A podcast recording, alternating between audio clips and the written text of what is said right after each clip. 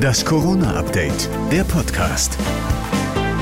Und das ist das Corona-Update für Mittwoch, den 23.02.2022. Stand der Information 13 Uhr. Die Regeln für Reiserückkehrer sollen jetzt ein bisschen gelockert werden. Das Bundeskabinett berät gerade darüber. In einem Entwurf heißt es, dass zum Beispiel nur noch Länder als Hochrisikogebiete ausgewiesen werden sollen, wenn da eine Corona-Version dominant ist, die gefährlicher ist als Omikron, Delta zum Beispiel. Hätte die Auswirkung, dass dann die Anmelde- und Quarantänepflicht entfallen würde. Und auch wenn man in so einem Hochrisikogebiet unterwegs war, Kinder unter 12 sollen sich trotzdem freitesten können. Die Änderungen könnten ab 4. März in Kraft treten.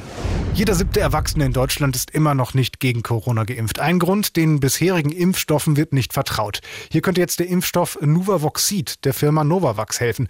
Größter Unterschied, bei den schon verfügbaren Impfstoffen stellt unser Körper das Spike-Protein her, auf das wir eine Immunantwort entwickeln. Das ist äh, bei dem Novavax-Impfstoff nicht der Fall. Hier ist ein einzelnes Protein hergestellt worden in großen Mengen, nämlich das Spike-Protein. Und dieses Protein alleine wird als Impfstoff verwendet. Der Chefvirologe der Uniklinik Essen, Professor Dittmar, war das. Der Vorteil bei allen Impfstoffen kann es aufgrund von notwendigen zusätzlichen Inhaltsstoffen zu allergischen Reaktionen kommen. Auch wenn bei Milliarden von Impfungen festgestellt wurde, dass diese extrem selten sind. Trotzdem gibt es diese und die Hoffnung ist, dass betroffene Menschen den Impfstoff von Novavax besser vertragen können.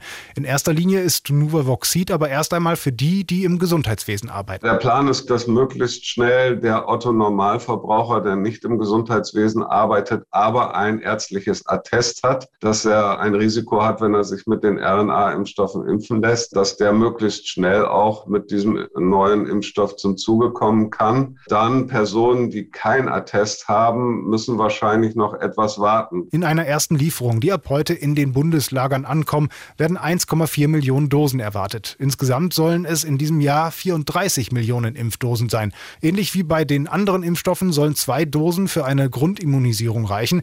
Da während der Zulassungsstudie aber vor allen Dingen die Alpha- und Beta-Variante von Corona im Umlauf war, wird auch bei Nuvavoxid eine Boosterimpfung möglicherweise nötig sein. Auch wenn das Paul-Ehrlich-Institut noch anmerkt, dass noch zu wenig Daten zu einer klaren Aussage über die Wirksamkeit gegen Omikron vorliegen würden. Und das war das Corona-Update vom Mittwoch, dem 23. Februar 2022.